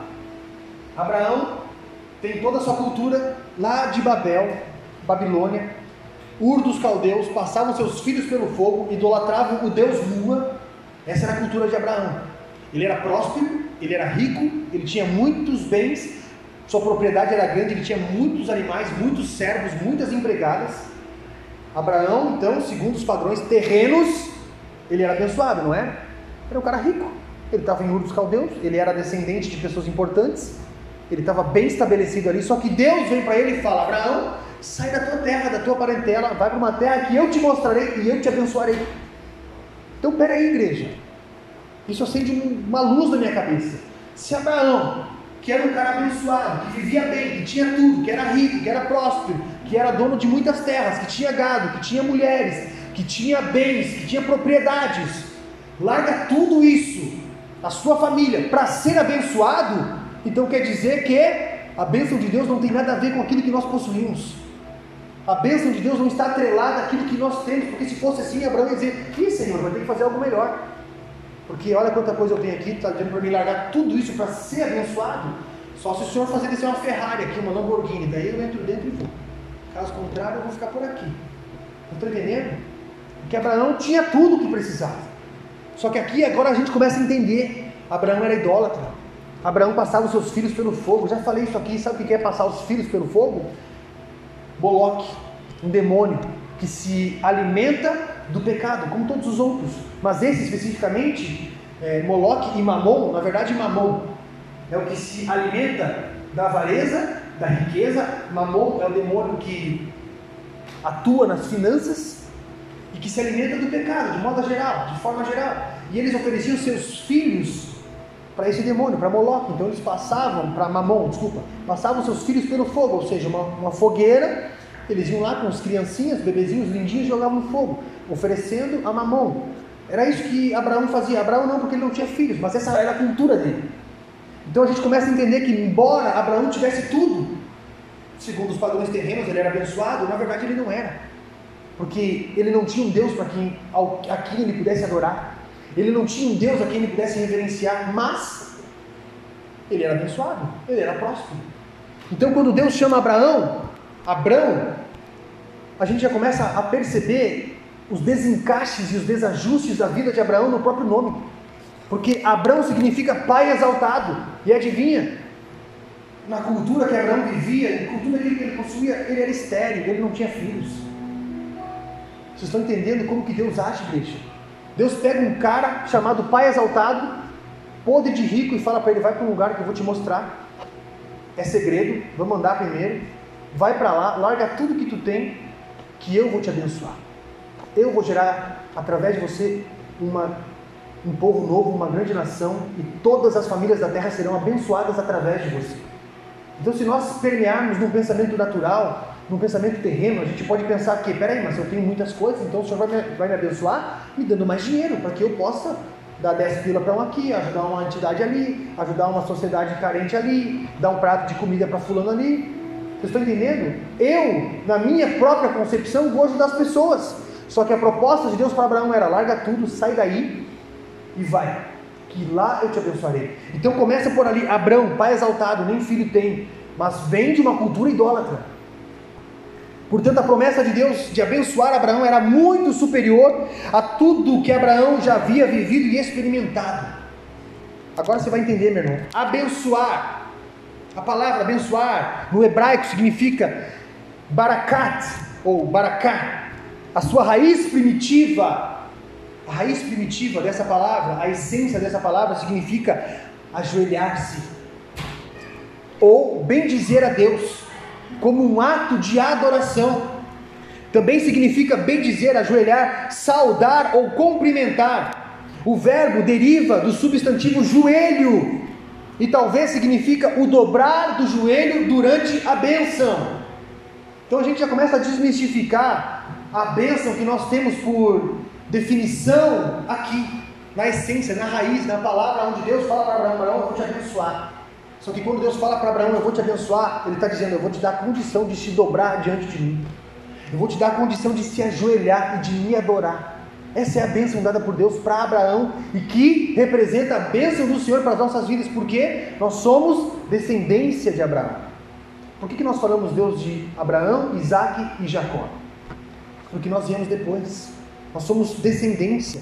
E essa palavra também representa a bênção.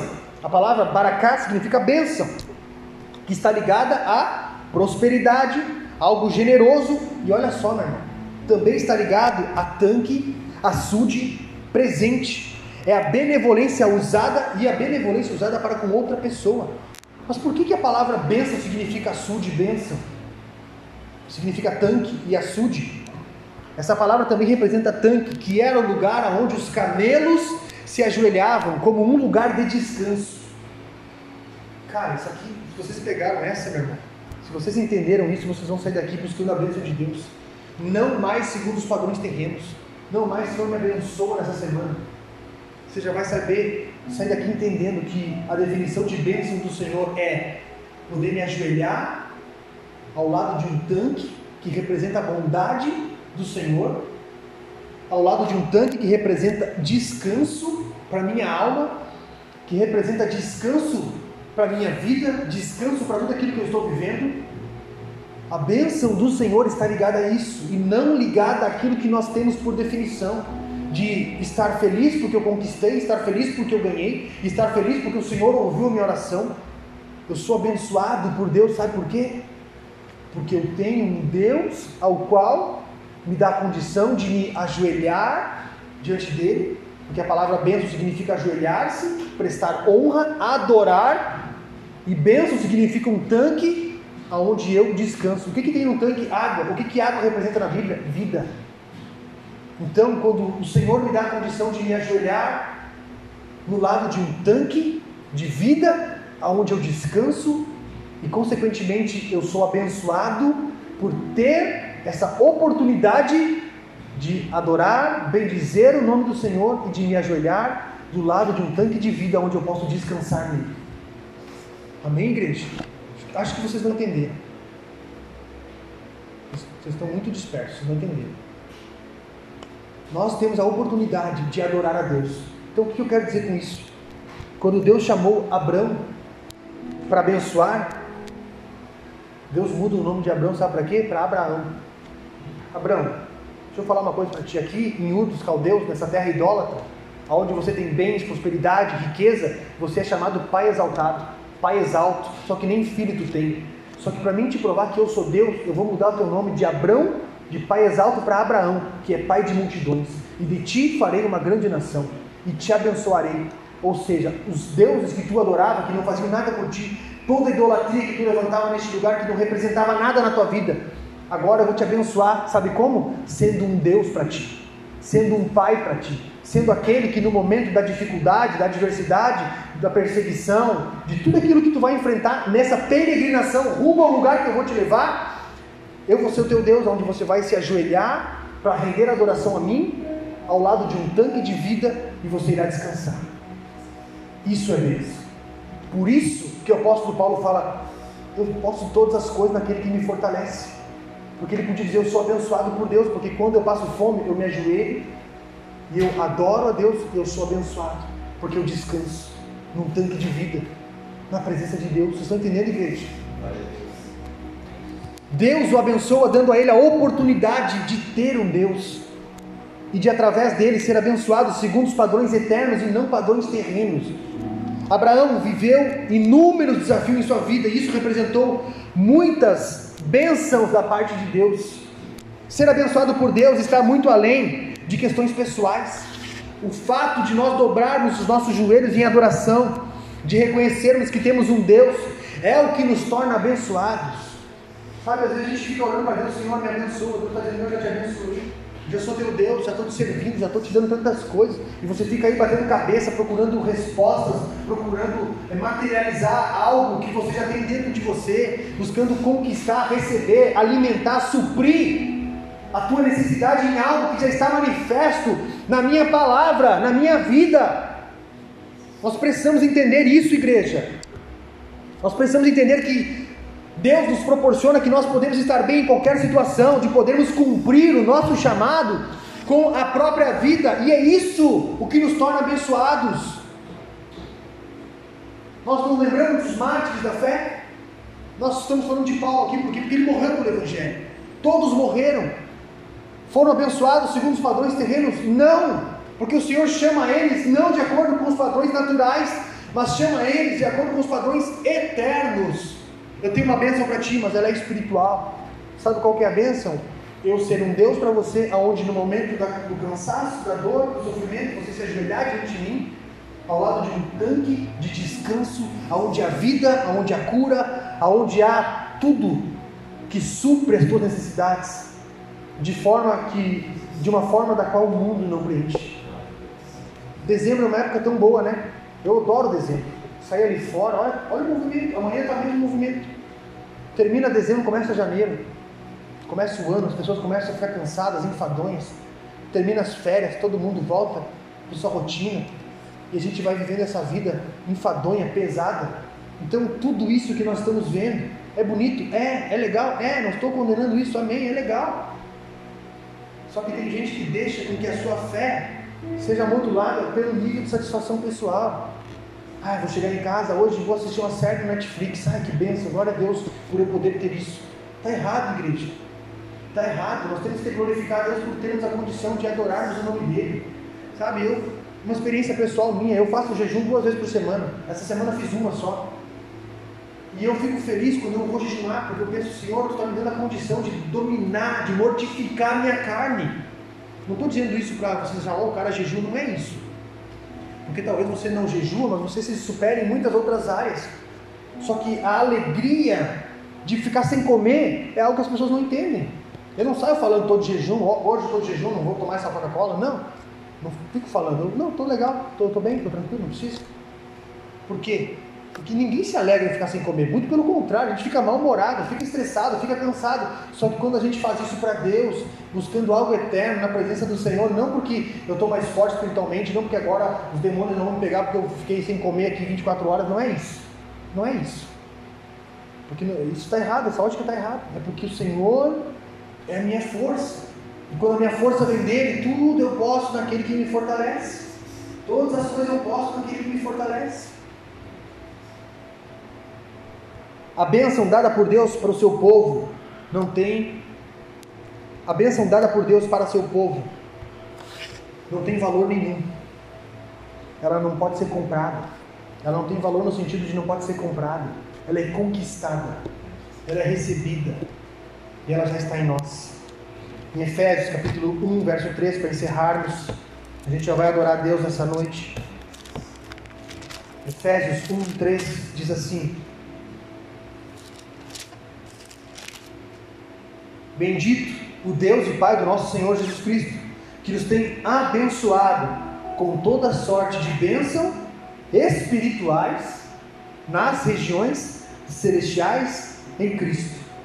Assim como nos escolheu nele antes da fundação do mundo, para sermos santos e irrepreensíveis perante Ele, em amor, nos predestinou para Ele, para a adoção de filhos por meio de Jesus Cristo, segundo o beneplácito da sua vontade, para louvor da glória da sua graça, que ele nos concedeu gratuitamente no amado. A bênção de Deus não tem preço, é gratuita. No qual temos a redenção pelo seu sangue, a remissão dos pecados, segundo a riqueza da sua graça, que Deus derramou abundantemente sobre nós em toda a sabedoria e prudência, desvendando-nos o mistério de sua vontade, segundo o seu beneplácito, que propusera em Cristo de fazer convergir nele, na dispensação da plenitude dos tempos, todas as coisas, tanto as dos céus quanto as da terra, Nele digo, no qual fomos também feitos herança, predestinados segundo o propósito daquele que fez todas as coisas conforme o conselho da sua vontade, a fim de sermos para louvor de sua glória, nós, os que de antemão esperamos em Cristo, e em quem também vós, depois de ouvirdes estas palavras da verdade, o evangelho da vossa salvação, tendo nele também crido, fostes selados com o espírito da promessa o qual é o penhor da nossa herança, até o resgate da sua propriedade em louvor da sua glória. Cara, apóstolo Paulo, vou te dar um beijo quando eu te ver no céu. Que palavra, igreja! Isso aqui é algo eterno, isso aqui é algo valioso. Isso aqui você não vai ler em nenhum livro humano, terreno. Isso aqui está na palavra de Deus, ele está declarando bendito o Deus de nosso Pai Jesus Cristo, o qual nos tem abençoado. O qual nos tem abençoado com toda sorte de bênção espiritual. Então, se nós fôssemos botar esse versículo aqui, se o apóstolo Paulo fosse andar numa visão de bênção terrena, ele ia dizer assim: Bendito Deus de nosso Pai, Senhor Jesus Cristo, que nos tem abençoado com toda sorte de bênção terrena, nas regiões terrenas em Cristo, assim como nos escolheu para sermos empresários perante Ele, para sermos ricos, prósperos. Vocês estão entendendo? Ele está dizendo de bênção espiritual nas regiões celestiais que antes da fundação do mundo, Ele já nos predestinou. Isso que está acontecendo aqui em Cristo já aconteceu. Isso que nós estamos fazendo aqui em Cristo já se realizou. Então Ele está dizendo que nós já fomos predestinados para sermos santos e irrepreensíveis perante Ele em amor. O Senhor tem bênçãos para nós, mas qual nós queremos? As que são terrenas ou as que são espirituais? Se você entendeu isso hoje, eu oro para que Deus fixe essa palavra no seu coração. Você não vai mais modular de acordo com os padrões terrenos. Sabe? Não tive nenhum cliente hoje. Pai, tudo posso em ti, Senhor, que me fortalece. Ah, hoje está ruim, então estou abatido. Pai, tudo posso em ti, que me fortalece. Ah, fui rejeitado, fui caluniado. Pai, tudo posso em ti, que me fortalece. Ah, hoje estou bem, estou legal, vendi muito, fiz um negócio legal, estou com dinheiro. Pai, tudo posso naquele que me fortalece não vão ser os mimos do mundo, não vão ser as coisas do mundo que vão modular minha fé, mas sim aquilo que vem do céu, aquilo que está acima. Por que, que Deus chamou Abraão, igreja? Por que, que Deus chamou Abraão? Falou que ia abençoar ele se ele já era abençoado. Ele tinha tudo, mas ele largou tudo em troca de uma bênção superior. Por isso que Abraão é chamado hoje o pai da fé. Por isso que o nome dele está nos mais altos níveis de quando a gente fala dos heróis da fé. Abraão ofereceu seu próprio filho como sacrifício, por fé, por amor a Deus. Você não era um cara abençoado? Que bênção é essa? Ofereceu o filho. Ele entendeu. É algo superior, é algo eterno, é algo muito maior, é algo que vai além da minha compreensão. Nós vamos adorar a Deus essa noite. Quero convidar você a fechar os teus olhos.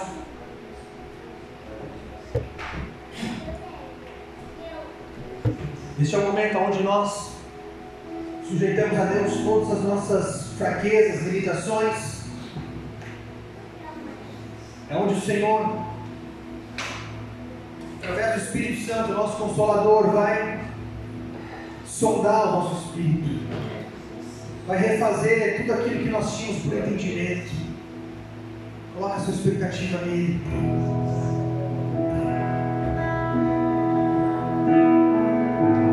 Nosso amigo Santo Espírito,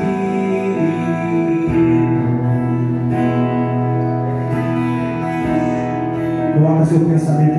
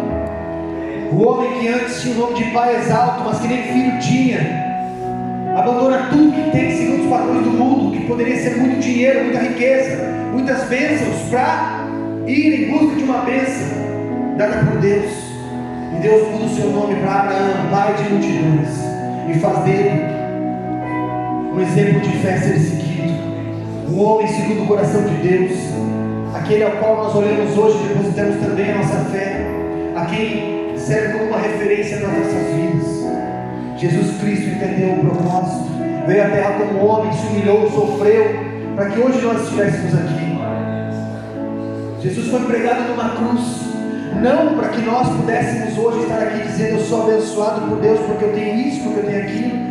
Deus me abençoou porque hoje eu tenho uma vida próspera, porque hoje eu tenho uma vida cômoda. Ah, se não fossem as bênçãos do Senhor, eu não teria meu trabalho. Não é isso, igreja. Isso é uma consequência daquilo que o reino nos proporciona. Nós podemos e devemos sim viver bem na terra. Não estou pregando contra isso. Só que as bênçãos de Deus, elas são superiores àquilo que nós vemos, àquilo que nós recebemos, àquilo que nós pegamos as bênçãos do Senhor, elas estão em outro nível, elas estão no segundo andar. É ali que nós recebemos de Deus a essência de Deus, é ali que está o destino de Deus para as nossas vidas, é ali que está o propósito de Deus para as nossas vidas. Quando Deus nos chama, a gente começa a trilhar um caminho, e esse caminho ele é recheado de muitas coisas boas, só que nós não podemos olhar para essas coisas.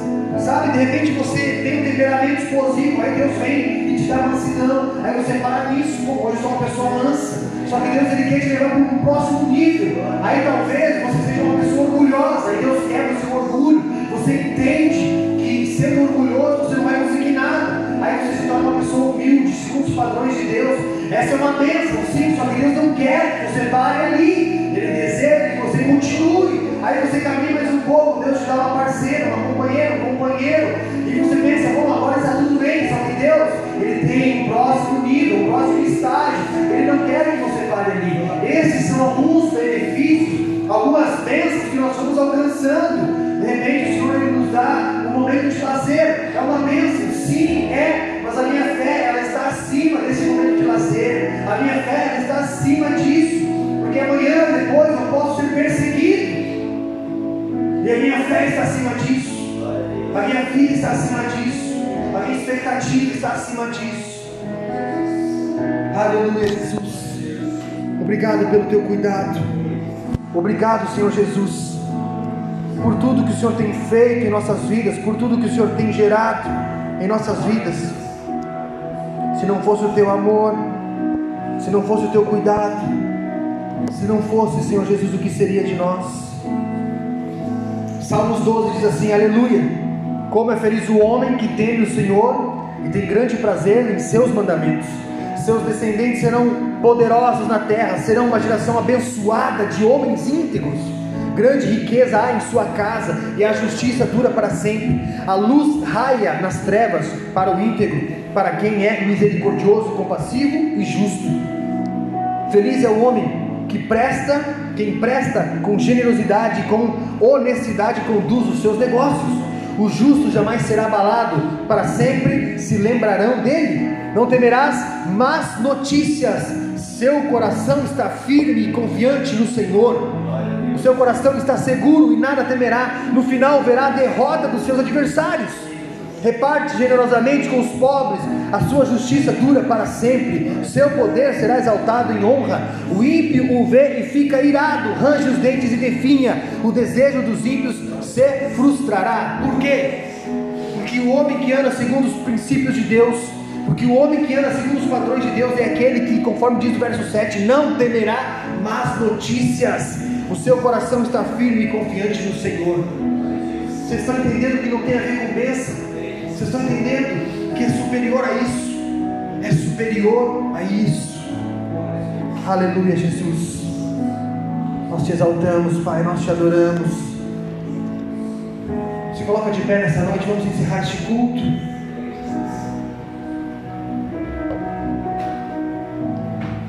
Aleluia, Senhor Jesus. O teu amor dura para sempre, Pai. Eu oro para que essa palavra ela fique ecoando no seu coração. Ela fique, você fique ruminando ela, fique contabilizando não mais bênçãos naturais, mas aquilo que é eterno, aquilo que você conquista no secreto, aquilo que você conquista que ninguém vê. É essa que você tem que contar como bênção. É essa que você tem que contar como algo que o Senhor te deu e que ninguém tira. Sabe? A gente pode conquistar muitas coisas, só que amanhã depois isso se torna obsoleto, isso perde a graça. Gente fica tão feliz com algo, poxa vida, olha só, agora vou poder né, morar na minha casa nova, vou poder ter meu trabalho, vou poder ter isso e aquilo. Só que isso passa, amanhã depois isso não vale mais nada. Sabe quando nós conquistamos algo no Senhor, isso dura. Sabe quando você conquista no Senhor uma companheira, um companheiro, um trabalho, uma conquista, enfim, e você sabe que foi o Senhor que te deu, você vai dizer, Deus, isso aqui nada me tira. Isso aqui é algo eterno. Então a gente não pode ficar contabilizando, brigando ou se martirizando por algo que é passageiro. Quando é de Deus, é de Deus. Quando não é, não é. Amém? O Senhor sabe disso.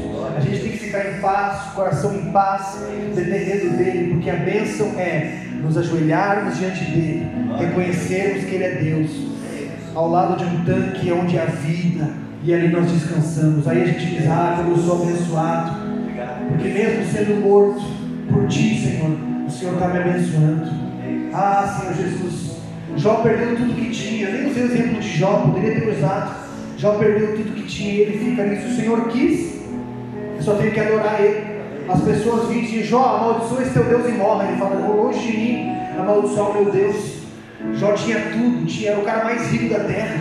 De repente vem um vendaval, mata o gado, mata os bois, saqueadores vêm, seus filhos morrem todos, só não morre essa mulher. Ele fica com lepra, é colocado como indigno, e ele fala: tudo vem de Deus, tudo vem dele, se ele quiser ele dá, se ele não quer, porque ele sabia que a bênção que vem de Deus está no andar de cima. Aleluia, Jesus, nós te adoramos, Pai. Se Deus é por nós, quem será contra nós? O Senhor é meu pastor, e nada me faltará. Oramos juntos. Pai nosso que está nos céus, santificado seja o teu nome, venha a nós o teu reino, seja feita a tua vontade, assim na terra